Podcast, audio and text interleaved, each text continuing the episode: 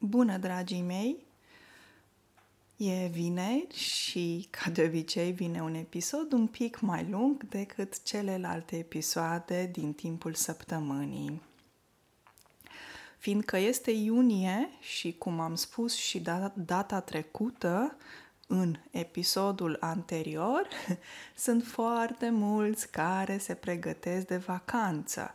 Cel puțin aici, în Norvegia, toată lumea aleargă să se pregătească de vacanță. Foarte mulți călătoresc în străinătate și luna iulie în Norvegia înseamnă vacanță. Dar știu foarte mulți care deja de acum, din iunie, și-au făcut valizele și pleacă cu avionul în vacanță. O valiză este un bagaj pe care îl folosești atunci când mergi cu avionul, de exemplu. Dacă printre voi sunt și cei care vor ajunge anul acesta în România, vreau să vă dau câteva sfaturi. La ce mă refer?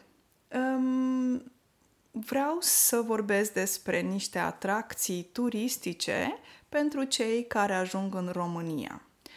Nu știu să vă spun în detaliu cum ar fi să ajungi, de exemplu, în zona Olteniei sau Banatului, uh, dar pentru că eu vin din Moldova, știu să vă spun de zona Moldovei.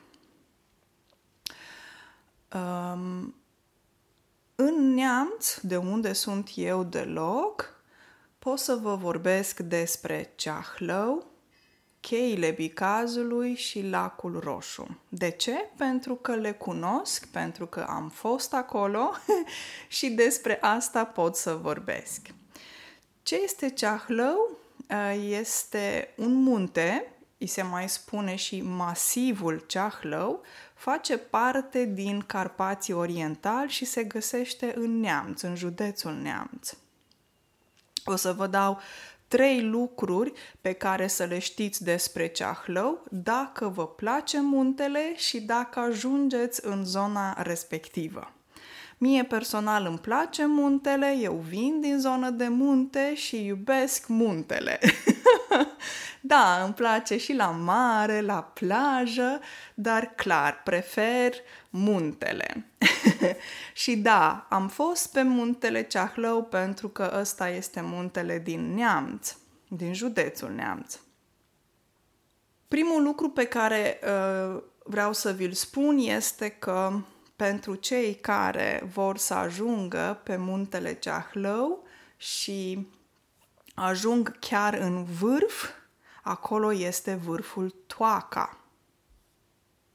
Vârful Toaca are 1904 metri altitudine și este foarte cunoscut printre cei care merg pe munte. Și eu am fost pe Toaca uh, cu mulți ani în urmă, dar e un pic de mers.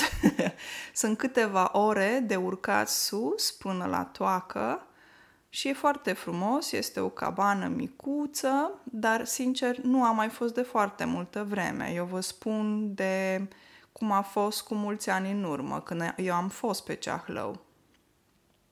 Este o priveliște superbă și merită o excursie în munții Ceahlău. O priveliște înseamnă o panoramă, adică ești la înălțime și se vede superb tot ce este de desubt, cum ar veni, că e o perspectivă foarte frumoasă. Recomand să aveți un aparat foto sau chiar și mobilul cu voi să faceți poze. E nevoie să vă antrenați puțin înainte dacă nu aveți obiceiul de a urca pe munte, pentru că o să simțiți că picioarele or să muncească mult, adică o să fie musculatura stimulată.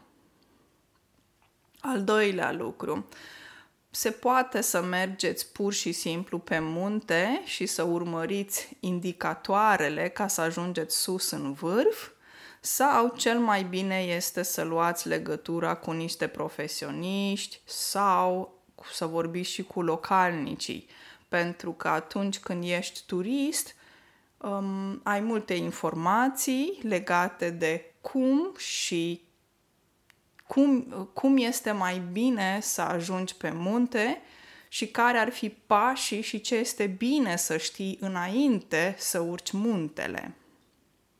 Informații se pot găsi și pe internet, și local, în Piatra Neam sau în Bicaz, dacă ajungeți în zona respectivă.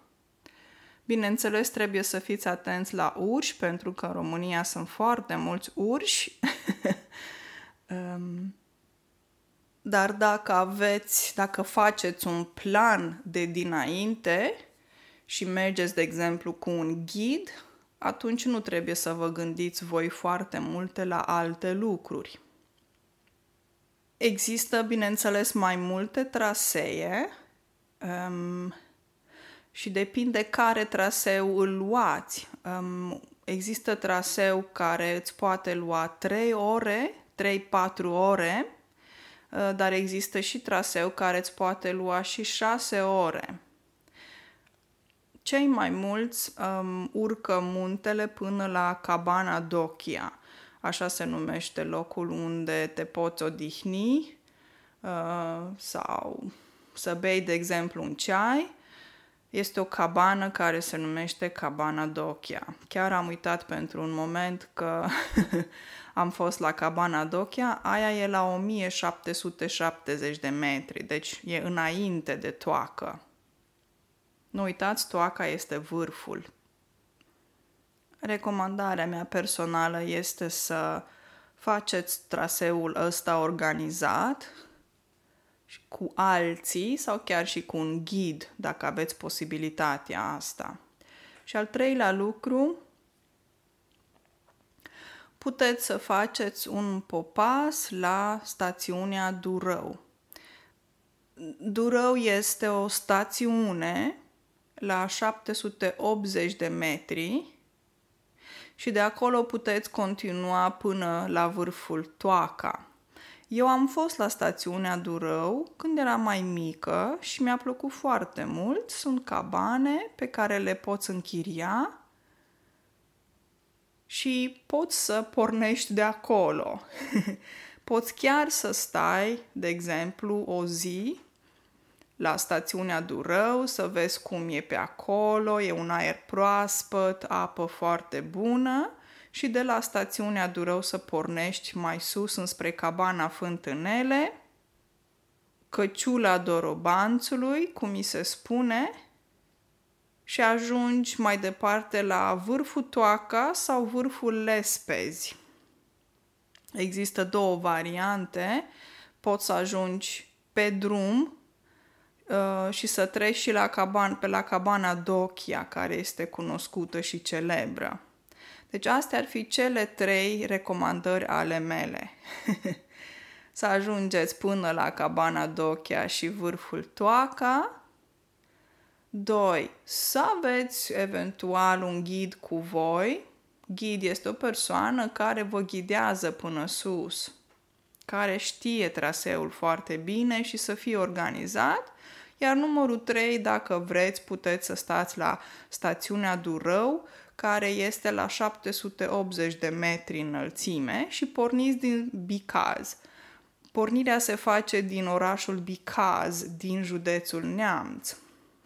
Eu știu foarte bine și Piatra Neamț pentru că de acolo vin eu. Și Piatra Neamț este reședință de județ. Ce înseamnă reședință de județ? Înseamnă orașul numărul 1. Există mai multe județe în România, exact cum în Statele Unite ale Americii există 50 de state, așa și în România există 41 de județe și fiecare județ are o reședință de județ, deci orașul numărul 1 și în județul Neamț, orașul numărul 1 este Piatra Neamț, orașul numărul 2 este Roman și orașul numărul 3 cred că este Bicaz. Este mai mic, chiar lângă munte. Ok? Să mergem mai departe la următoarea recomandare. Dacă vreți să mergeți de la Ceahlău, e foarte ușor să ajungeți la cheile Bicazului dacă mergeți cu mașina. Ce sunt cheile Bicazului? Sunt practic o zonă mai pietroasă cu stânci. O stâncă e ca o piatră mare foarte înaltă și când mergi cu mașina, practic treci printre niște stânci foarte înalte. Se numește în limba română o stâncă. O stâncă, mai multe stânci. Și um, cheile bicazului se numesc chei care se găsesc între județul Neamț și județul Harghita. În județul Harghita se vorbește limba maghiară și o să vorbesc despre asta când o să ajung la uh, subiectul Lacul Roșu. Este foarte frumos în cheile Bicazului, am fost de foarte multe ori pentru că eu de acolo vin și le știu foarte bine. Um, primul lucru pe care vi-l recomand este să vă cumpărați niște suveniruri. Suveniruri sunt amintiri din locul respectiv. Pentru că o să vedeți că sunt multe mașini, strada este îngustă și puteți să parcați mașina pe o parte. Îngust, îngustă, înguste, înguș, îngu, înguști, da, am zis bine, înseamnă care este foarte mic. Se spune, se vorbește de multe ori despre o stradă sau un drum că este îngust. Când spui că drumul este îngust, adică nu este mult spațiu între mașini. este o stradă foarte îngustă. Și dacă vedeți și vreun urs, să nu vă speriați pentru că sunt mulți urși în România. Um, dar nu înseamnă că dacă ajungeți la cheile bicazului, neapărat, obligatoriu, o să fie și un urs pe lângă stradă. Nu, nu, se poate, se poate, dar nu întotdeauna va fi așa, nu? Diferă de fiecare dată când te duci pe acolo. Deci ăsta ar fi numărul 1. Să vă luați niște suveniruri pentru că sunt tarabe cu suveniruri. Ce sunt tarabele? Sunt un fel de mese și oameni vând, de exemplu, o mască sau o mască de asta tradițională din zona respectivă, un fluier, diverse. Ce este un fluier? Este din lemn este lung și se cântă la fluier. Este un instrument muzical din lemn și se numește fluier în limba română. Al doilea lucru pe care îl puteți face la cheile bicazului este să faceți poze pentru că pur și simplu e un aer foarte frumos, e o zonă foarte plăcută și foarte mulți opresc mașina pe dreapta și fac poze și cum, își cumpără suveniruri. Numărul 3, atenție că e un pic mai rece acolo pentru că sunt un fel de munți ca o stâncă, ca niște pietre foarte înalte și nu pătrunde soarele nu pătrunde soarele, înseamnă că soarele nu ajunge foarte mult acolo și o să simțiți că e un pic mai rece. Și va trebui să vă luați o bluză pe voi, o geacă pe voi eventual. Depinde și când anume ajungeți în cheile bicazului.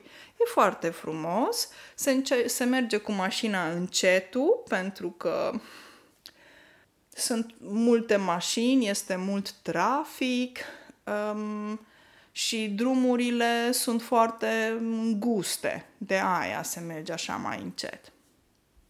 Astea au fost cele trei lucruri legate de cheile bicazului. Dacă mergeți mai departe, înspre Gheorgheni și treceți munții, deci dinspre Neamț treceți Carpații pe partea cealaltă și ajungeți, ajungeți în Harghita, Pe drum o să dați de lacul Roșu, care se găsește în județul Harghita. Ca să ajungeți la lacul Roșu o să treceți printr-un tunel care se numește tunelul Lacul Roșu. Acum, câteva lucruri legate de lacul Roșu. Ă, pentru că lacul Roșu se găsește în Harghita, în județul Harghita, o să auziți mai multă limbă maghiară și este firesc, normal în zona respectivă. Adică, uite, lacul roșu îi spune în limba română, dar în maghiară îi spune lacul Gilcoș. Gilcosto, așa îi spune în limba maghiară și o să auziți în, pe lângă voi oameni foarte mulți localnici care vorbesc maghiară și mai puțină română, să zic așa. Am fost de foarte multe ori la lacul roșu, uh, nu, nu este roșu, uh, dar să vă explic de ce se numește lacul roșu. Uh, nu mai țin minte exact, dar existau, cred că, două ipoteze. Uh, nu am nimic în fața mea, dragii mei, ca să vă spun corect sau cu date exacte, dar eu știam de două ipoteze. Um, ar fi fost o variantă în care se explica faptul că lacul roșu este roșu de la sângele oamenilor care au murit pentru că se spune că ar fi fost un sat sau comună, un sat, oameni și case și au murit și sângele lor, cel roșu, a devenit practic lacul roșu. Asta este o poveste, nu știu cât este de adevărat, dar există și varianta asta. Iar a doua variantă ar fi Cred că dacă mi-aduc aminte bine că sunt niște roci sau piatră de culoare roșie care dă o anumită tentă roșie acestui lac. Tentă, o tentă înseamnă o nuanță și de acolo și numele de lacul roșu. Mai țineți minte că am vorbit și despre Marea Neagră. Uh, și de ce Marea Neagră a devenit Marea Galbenă. Dacă nu ați ascultat episodul ăla, o să îl pun în descriere. Aceeași situație se întâmpla și cu Marea Neagră. Marea Neagră, o anumită porțiune pe partea de nord, înspre Crimea și Ucraina, devenise galbenă, uh, cred că în 2021, și se datora unor roci, piatră să spun așa, ca să înțelegeți care practic um, a ieșit la suprafață. Deci există explicații, să zic, logice, geologice, de ce um, anumite lacuri, ape, mări au numele de roșu, galben sau, nu știu, albastru, de exemplu.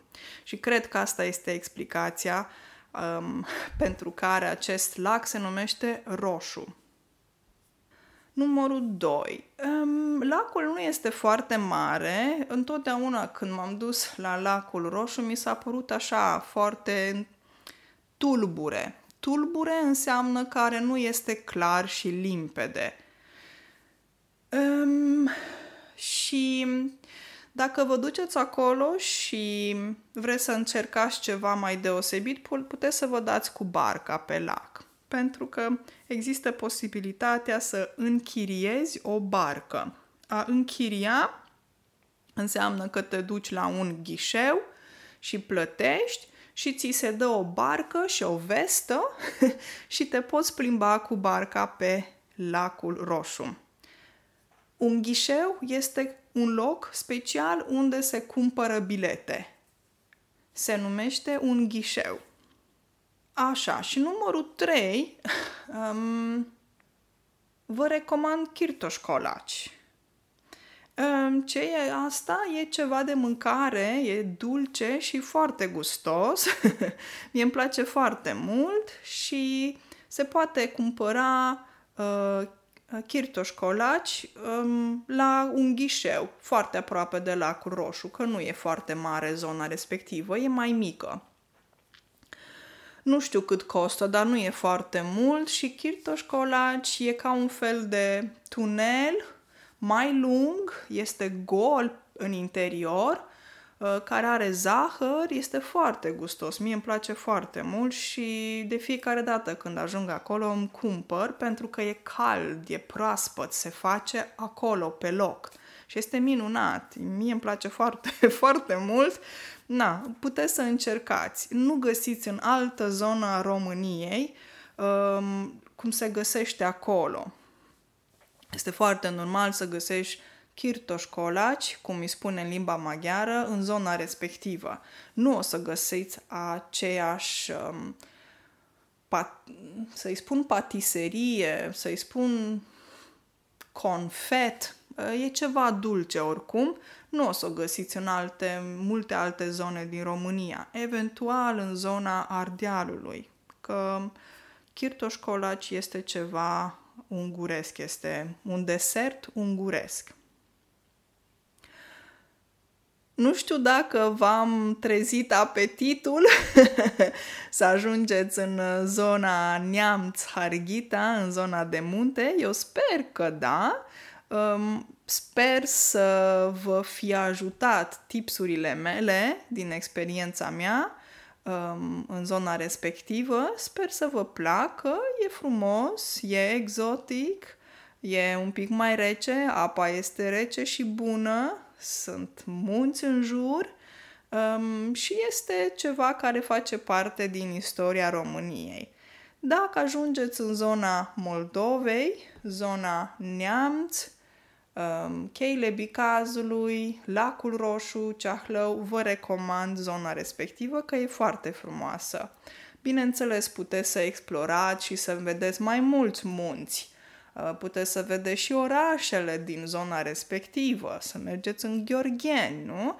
Puteți să mergeți, nu știu, în Mureș, mai departe, înspre Ardeal. Sau puteți să rămâneți în Neamț și să explorați, de exemplu, orașul Piatra Neamț, Bacău, Suceava, Galați, Iași. Sunt foarte multe locuri frumoase în România. Eu am folosit cuvintele astea și am um, vorbit despre um, lacul roșu, cheile bicazului, ceahlău, ca să vă obișnuiți, ca să nu vă fie complet străin când auziți aceste cuvinte și să le puteți identifica mai ușor. Dacă ajungeți în România și le vizitați, vizitați zona respectivă, va fi mai ușor să țineți minte aceste cuvinte. Presupun că este nou pentru cei mai mulți dintre voi atunci când vorbesc de cele trei locații din România. În concluzie, dacă ajungeți în România, dacă nu ajungeți în România, sper să aveți o vară excelentă. Um, eu o să mai vin cu episoade în luna iunie și la sfârșitul lui iunie o să vin cu niște um, noutăți, așa cum v-am promis în ianuarie 2022. Dragii mei, vă urez o zi de vineri minunată în continuare, un weekend excelent și ne auzim săptămâna care vine. Numai bine! Pa!